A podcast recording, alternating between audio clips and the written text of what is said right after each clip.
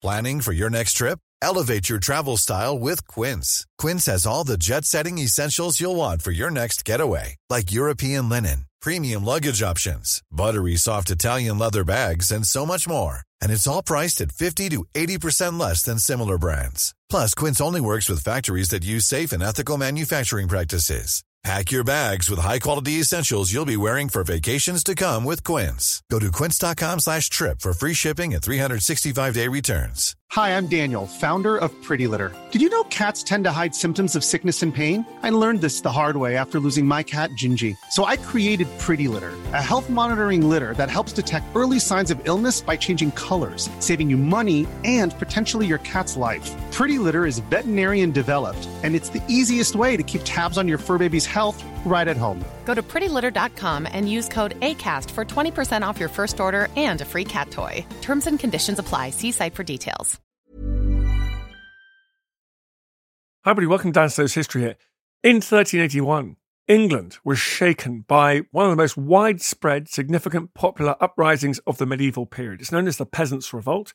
It began in Essex in response to the grasping demands of a government that was out of touch.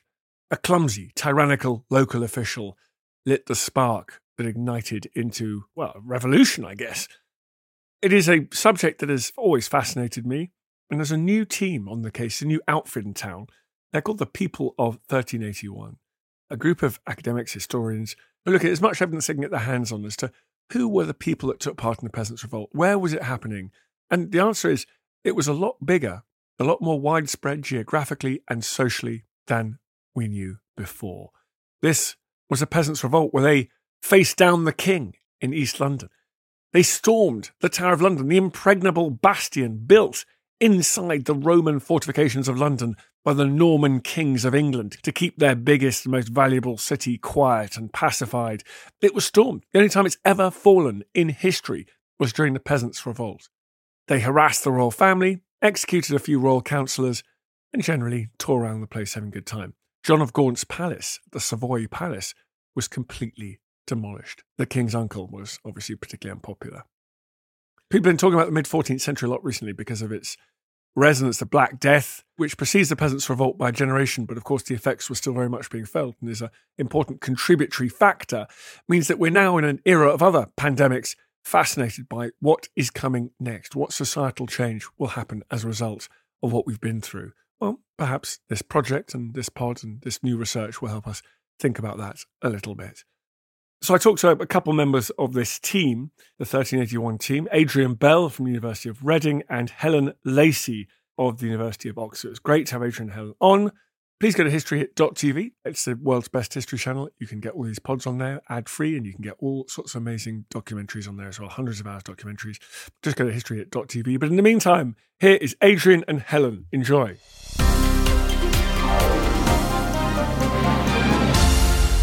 Adrian and Helen, thank you very much for coming on the pod. Hi there. Thank you. We're all talking about the Black Death again this year, aren't we? the 14th century. I can't tell you. It's like whack a mole. Someone says the Black Death led to the Renaissance, and then historians explode all over the place. What do you guys think? The Black Death of the mid 14th century, we do get this giant so called peasants' revolt a generation or so later. Are the two linked? Yeah, clearly we've been asked about that, and the project thought about it, and we even wrote an article about it just to get on the bandwagon and get some publicity for the project. But clearly, the things are a very long way apart. But people do argue that the Black Death is one of the reasons the peasant revolt breaks out. It's not the immediate reason for it, but perhaps the social and economic developments that have happened since the Black Death are some of the reasons that have brought people to the point where they're willing to revolt. It's a huge impact on society. You know, what uh, a third to half of people dying across the country would have had a massive impact at that time. Now, nevertheless, armies from England kept going to France. The war with France continues at the same levels of soldiers. They're still active. And leading up to this point is all about finance. How do we finance these wars with France? And because of the problems that we've had since the Black Death, they're having problems raising funds. And then you go and develop the poll tax. And I don't know, Helen, if you want to take on from there a little bit. The only thing I'd add is that in the aftermath of the Black Death, you see these changes to feudal structures and the slow decline of serfdom. And I think that links to the Peasants' Revolt in the sense that some of the key demands of the rebels are for the abolition of serfdom and even when they themselves aren't under that manorial system, they sort of speak for their contemporaries by saying that they want to abolish all serfdom. So there does seem to be that link between the changes that had been initiated mid-century by the Black Death that by 1381 were brewing into some of the demands of the rebels. And if we could just quickly pick that up before we move on and not wishing to cause anyone a major headache, can you just quickly define serfdom and the manorial system there? And is it a case that some of the peasants got a little bit of a taste of freedom and they wanted to push for more there?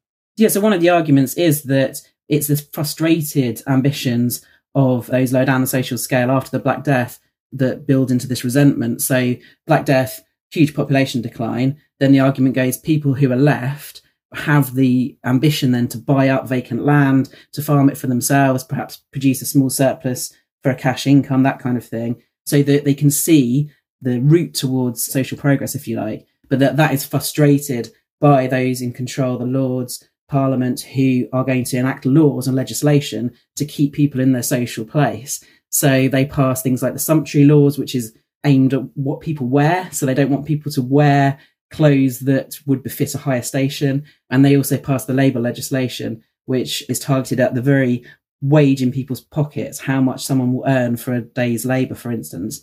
And that's really kind of trying to micromanage the economy in a way that had never been seen prior to the Black Death. So it's that kind of glimpse of a better future, but then frustrated by those in power.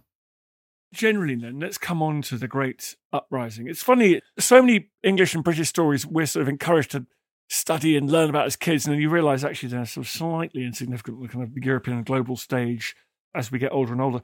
This is the opposite. This is a major deal. It's almost the most significant popular uprising in Europe in this period. Yeah, it follows a similar uprising in France called the Jacquerie, which has similar peasantry involved in it. But this one in England is hugely significant. You're not going to get another rebellion like this at all, you know, since this is the one where the rising is not just London based, as we've been showing, it's right across the country up to as far north as Scarborough, down into Somerset. The rebels are hugely successful to begin with. They're taking the Tower of London, they're executing the Treasurer and the Chancellor. These sort of things you couldn't imagine in any other aspect of revolt in England. It's hugely significant. And that's why I think lots of people, lots of historians have taken it on in terms of trying to put great significance into it in terms of a proto Marxist type revolt because of the things that are demanded. An end to serfdom, which we mentioned earlier, which was like you're tied to the land, you're not allowed to leave, you're not allowed to work somewhere else. And these bonds have already been broken in England. So the idea of serfdom's a bit, people debate whether it is there or isn't there at the time. And so it's amazing that this thing goes on and it's so many people involved in it. And a lot of these people we're showing we know by their name. I'm getting ahead of myself because I want to talk about how it starts. But when you mention it from Scarborough down through Essex and Southeast England famously, how did they organize? Like these people did not have access to, I mean, obviously the internet, but even early modern forms of communication, reading, printing. How did this become a, well, is it anachronistic to call it a national movement? Yes, I think we could call this national in the sense of how widespread the revolt is. It goes from Somerset, Bridgewater in the southwest, right through to the northeast, York, Beverley, Scarborough.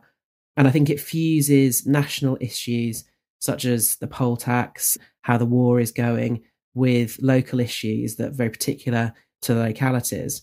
And in terms of organisation, what we're finding with our research is that you see small groups of leaders who are really quite mobile travelling swiftly by horseback to different settlements and spreading the news of the revolt. And these people might have military experience themselves. We're finding soldiers associated with the revolt. We also see some mysterious notes turning up in the pockets of rebels who'd been hanged for their involvement in the rebellion.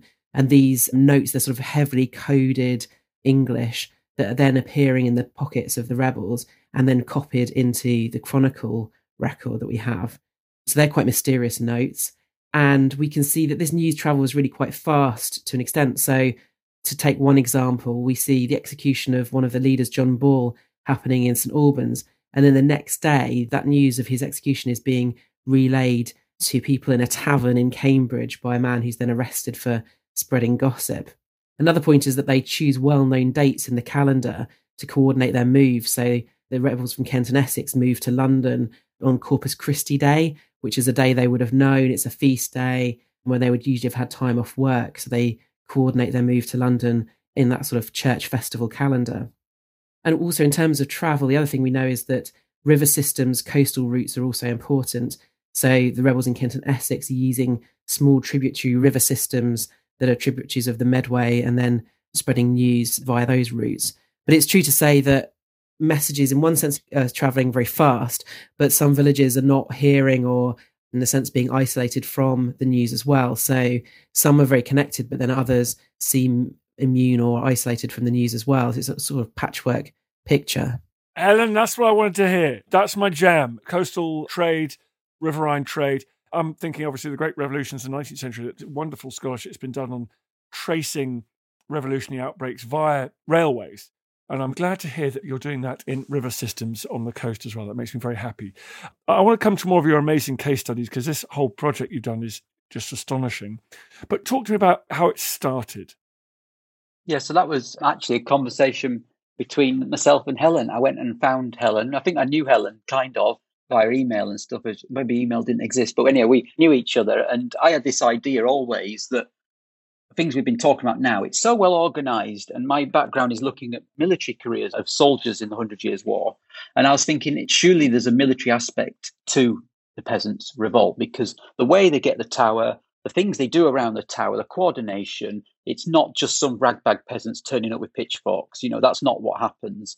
And so I was really interested in looking at this data set that we produced to investigate soldiers and comparing it. What could we look at in terms of the nominal data that was left for the Peasants' Revolt. And that's when I spoke to Helen. We then spoke to other colleagues. So it's a big team we work with Andrew Prescott, Anne Curry, Herbert Eiden, and Helen Killick. And also then we brought in computer scientists because what we need is that technology to be able to link. We think it's big data. We talk as historians of big data. It's just a few hundred thousand data points. Other people say that's not big data, but for us it is. And by tracking down these names and locations and other evidence, using computer science. That's our colleagues Jason and Ian helping us link all that together is where we're making the real difference. Well, I want to hear about that difference in a second. Just tell me about Outbreak firstly. What have you learned about where, when, and how it began? And have you shed any new light on it? So it begins in Kent and Essex, we think. You can see localised outbreaks of discontent centred around the poll tax. So essentially, in the spring of 1381, what happens is that the government is increasingly desperate to raise money. It's doing not very well in the French wars and there's even a threat of potential French invasion on the south coast. We've seen coastal raids, so they're really concerned about that and about raising money.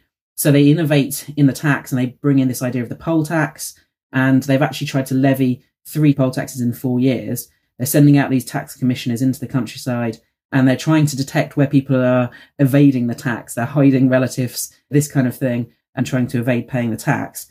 And then you see in late May, early June of 1381, you see in some of the villages like Bocking in Essex that the first incidents of discontent erupt.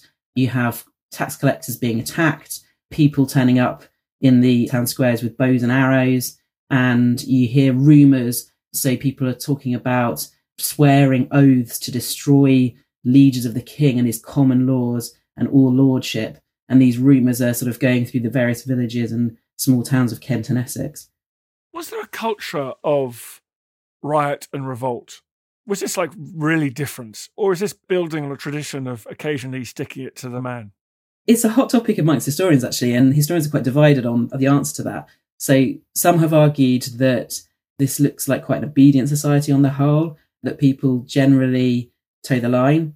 However, others, like Sam Cohn, for example, has written a famous book arguing that there's a lot more sort of localized discontent and passive resistance than we've acknowledged before. And so, actually, when you look at the towns in particular, you do see kind of resistance to kingship and so on. Yeah, it's a hot topic of debate. Adrian, so let's go from these localized outbreaks. Take me now through to the March on London, that next stage of coordinated, quite tactical thinking.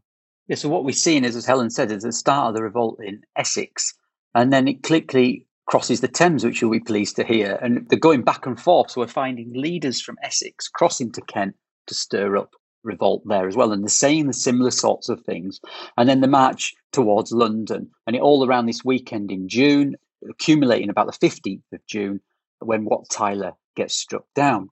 And it's at that point in London, I think there's many, many people from Kent and Essex occupying London. The Londoners join them and support them. And there is a kind of an elite versus who are obviously not with the rebels, but generally everybody else is. And at some point, they're actually wondering who's in charge. Is it Richard II or is it actually this guy, Wat Tyler?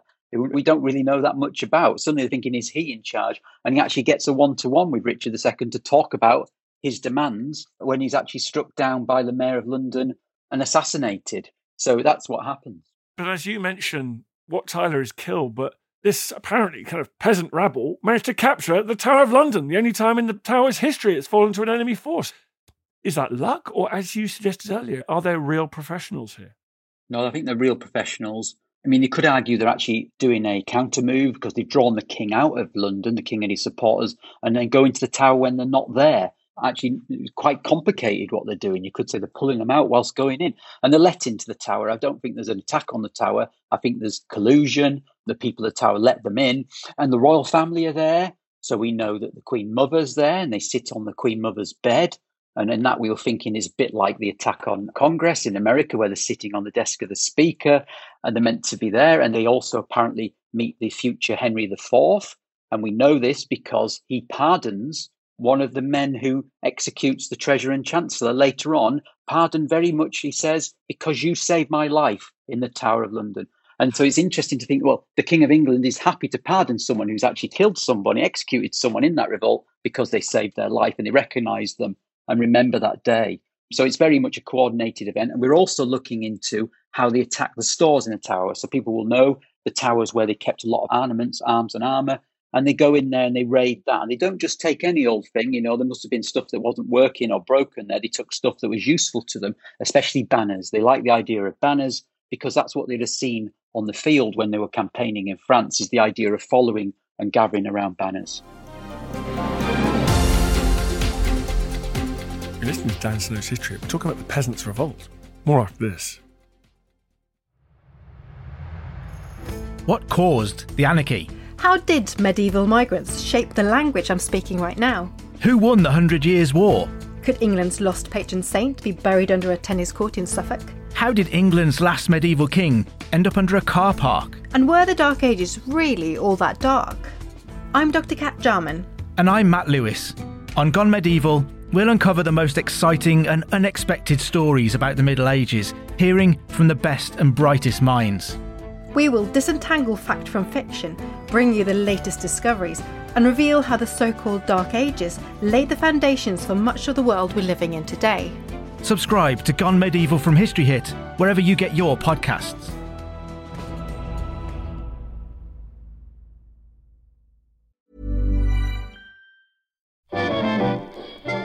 Did Hitler's sexuality shape his worldview?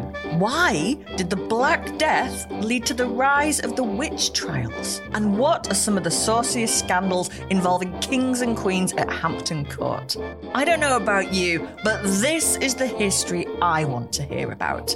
If you do too, then join me, Kate Lister, every Tuesday and Friday to find out the answers to all of these questions and more. Listen to Betwixt the Sheets, the history of sex, scandal, and society, wherever you get your podcasts. Brought to you by History Hit.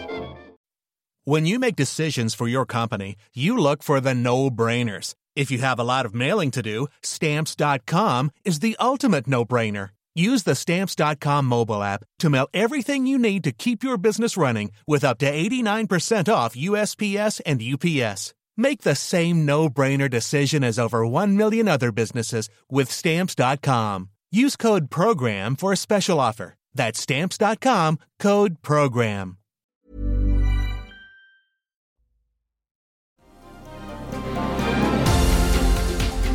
And they absolutely give a pasting to Savoy Palace, right? Edward III's famous wealthy son, John of Gaunt. Yes, they definitely have it in for John of Gaunt. By this time, he's the young king's uncle. So Richard II, the king, is only 14, and Gaunt is widely suspected to be the power behind the throne, influencing Richard. And he's very unpopular. So in the years prior to 1381, Londoners have been expressing their hostility towards Gaunt by reversing his coat of arms, which is a real sign of disrespect, turning his banners upside down on the Savoy.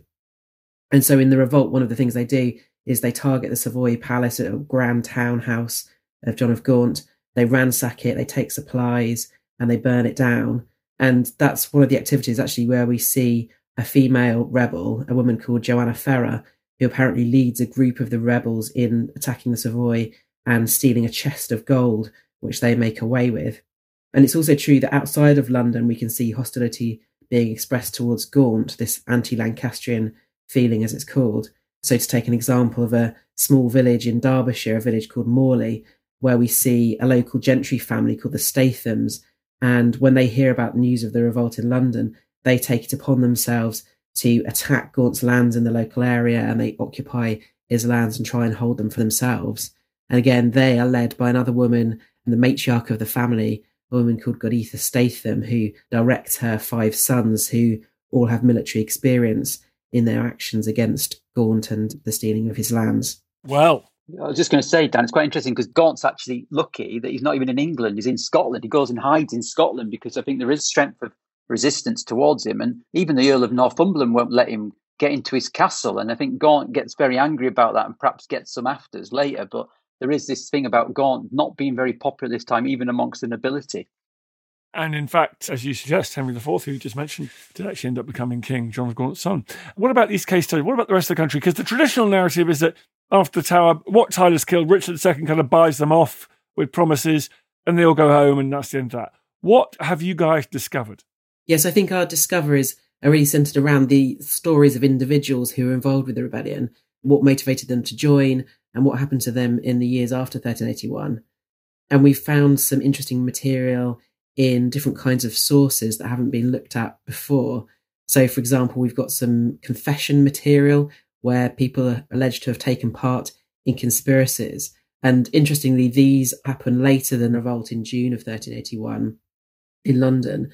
Um, this is a conspiracy that happens in Kent in September of 1381, where two men are accused of fomenting dissent in the local area, and then their confessions are then recorded. One of the men is called John Coate, and he has said in his confession that they had alleged to conspire together to kill the king and all the magnates of the kingdom. And he alleges that strangers had arrived from the North Country spreading rumours that John of Gaunt had freed his serfs. So John Coate and his conspirators were then going to send messengers to see whether these rumours were true. And if they were true, then they were going to make John of Gaunt King of England, which is interesting given what we've said about the anti Lancastrian feeling earlier. And then there's another confession by his co conspirator, a man called William Delton. And he alleges that they gathered together a group of about 30 of them in a place called Linton Heath in Kent in September. And they'd agreed amongst themselves that they were going to capture and kill members of the local gentry. And this is quite a well organized group. So they said that they've sent messengers and told men to arrive from the local area with fighting men and archers and equipment, and that they will meet together in a great wood called Depperfield and make plans for a revolt. Interestingly, another detail of his confession is that they were going to send spies into the courts of various nobles, and these spies are meant to listen to the conversation of the nobles and see if they detect any disloyalty from them. And if they do, then they're going to foment this dissension between the king and his lords so that they can bring down the royal government. So there's a real radicalism in this confession. Obviously, this confession might be fabricated or elaborated on, but it's interesting that they've given these kinds of texts to the confessions. And then in other kinds of new discoveries, we've been looking at manorial records. And I should say this is a colleague of mine on the project, Herbert Eiden, who's been painstakingly working his way through the manorial accounts that we have. So many of the manors in England keep their own local court records of what goes on in that manor. And so he's been tracing the names of individuals that we know took part in the revolt through these manor court records. One interesting thing is that you can see some of them living for many years after the revolt and the kinds of things that they do in the local area. One of the examples he found was in the manor court of Great Bromley in Kent, where he sees just little details like a man called Richard Sadler, who apparently took part in the revolt. It says in the record of the manor that all the tenants of the manor were ordered to rebuild a house lately standing on the heathland within the Lord's fief, which was rented for two pence that year and which was pulled down by Richard Sadler in, quote, the wicked uproar which is their way of referring to the revolt of 1381, and that they're told to rebuild it before the next court. And then we see later in the record that Richard Sadler's death is reported in January 1382, and his land that he holds in the manor, which is a small holding and a few acres of land, is then re-granted to his wife Alice. So we see he dies soon after the revolt, but she inherits his land. But as I said, we do see other people in the manor court records being recorded and incidents still relating to the revolt and the lands and the destruction of manor court rolls and so on being recorded well into the 15th century. So the impact of this revolt on individuals seems to go on for a long time. And what have you found? Was there an enduring stigma? Yes, I think there was an enduring stigma for some. Some had their lands confiscated, and, well, of course, some were executed in the aftermath of the revolt. It really varies between individuals. So other individuals did quite well from the revolt, actually, and they were able to capitalize on the upheaval of the months of 1381 when there's a lot of unrest. So, to take one example, there's a man called John Hend. He starts off as um, a draper in London, and he's got property disputes and land disputes in Essex. And so, when the revolt breaks out in Essex in May and June, he uses that as sort of an excuse to send his men in to occupy land that he claims to be his, but he's having a land dispute with someone else. And he occupies the land and sort of takes it for himself. And then he finds out that he sort of incurred the king's displeasure in doing this. There's sort of a chance the king might condemn him as a rebel. So he quickly tries to cover his tracks by actually going to parliament and petitioning the king and sort of saying that he didn't know that he'd incurred the king's displeasure and he's very sorry and so on.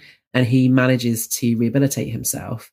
He gets the lands that he'd occupied and more, so much so that he accumulates wealth and by the reign of the subsequent king, Henry IV, he actually becomes Henry's chief moneylender.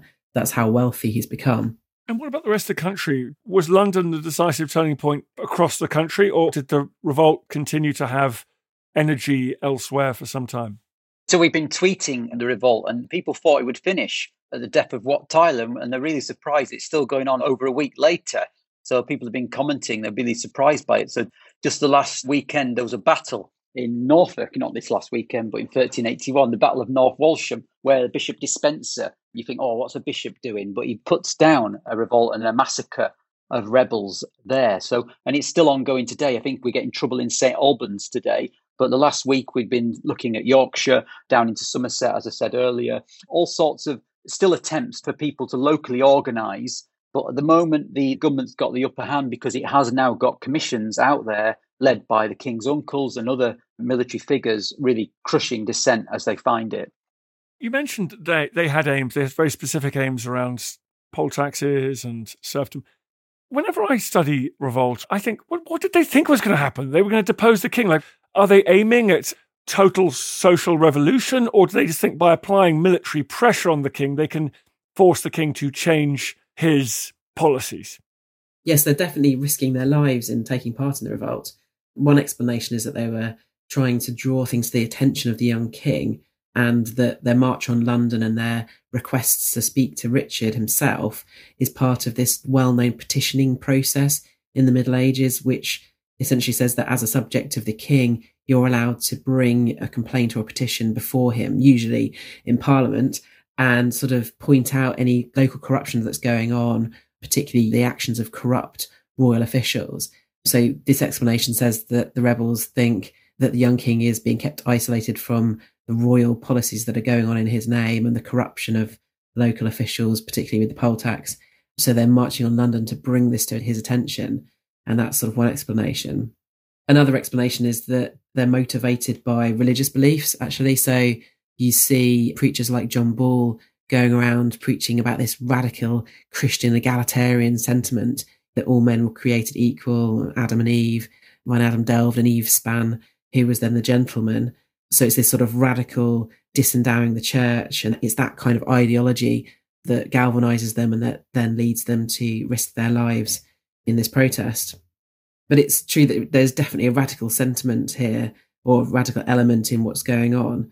And you see one of the rebels in East Anglia, a man called Geoffrey Litster, he goes around proclaiming that he is the king of the commons in that region and that they should go back to sort of a system of regional kings, almost sort of harking back to the, the Anglo Saxon past. So there is definitely that radical element to what they're doing and what they're risking their lives for. Yes, the old evil counsellors line. You see it the Roman Office and maybe the Pilgrimage of Grace under Henry VIII. It's like, yeah, we don't mind the king, but these advisors are just terrible. always strikes me as a bit of a get out of jail free card. That you always say, no, I'm not rebelling against the king. I just want the king to be made aware of what's going on. What is the legacy of the peasants' revolt in the immediate sense? And do you think there's a separate legacy from the 17th centuries onwards around popular revolt and uprising and those more progressive agendas, if that's the right way to call it? But what's the legacy in the short term in the medieval period? Well, in the short term, I think one of the legacies is no more poll tax. So the government don't resort to that again until Thatcher's government. And I think in the longer term, it's more this kind of spectre, this fear of pushing the Commons too far and what would result. So sort of like a benchmark, if you like, for future governments and the fear that they've got in the back of their minds now that the Commons could come out in direct action again and you could see this mass unrest and killing in London as a protest for government policies. So it's sort of this fear really of what might happen in the future. Isn't that interesting that some of the big transformations in English and British culture, whether it's after the Peasants' Revolt or the Civil Wars, they're actually responses to defeats, but defeats that remind the victors just to go pretty darn carefully in future. Yeah, I think they were hugely shocked by what happened, those who were in charge. I think they were hugely shocked by the gains that the rebels made, especially in the first few weeks around London. They called the noises. I think that's something we looked at recently. They called the soundscape and the screams of the people as they were being murdered. And they recall this later in popular poems and music, the idea of this person, you know, would they come back and do it again? And, and it did cause, I think, fear, as Helen said. You sleep slightly less soundly if you're a Plantagenet monarch, I'm sure, like the Stuart family afterwards. Adrian and Helen, thank you so much for coming on the podcast. Tell us what this project is called and how people can access it. So it's called The People of 1381. We've got a website, 1381.online. Also, Twitter, People of 1381, hashtag uh, reliving 1381. So it's all there. It's all there. 1381, key date, folks. Thank you so much for coming on and well done for everything you're doing. Thank you. Thanks. I feel the hand of history upon our shoulders. All this tradition of ours, our school history, our songs, this part of the history of our country, all were gone and finished. Thank you for making it to the end of this episode of Dan Snow's History. I really appreciate listening to this podcast.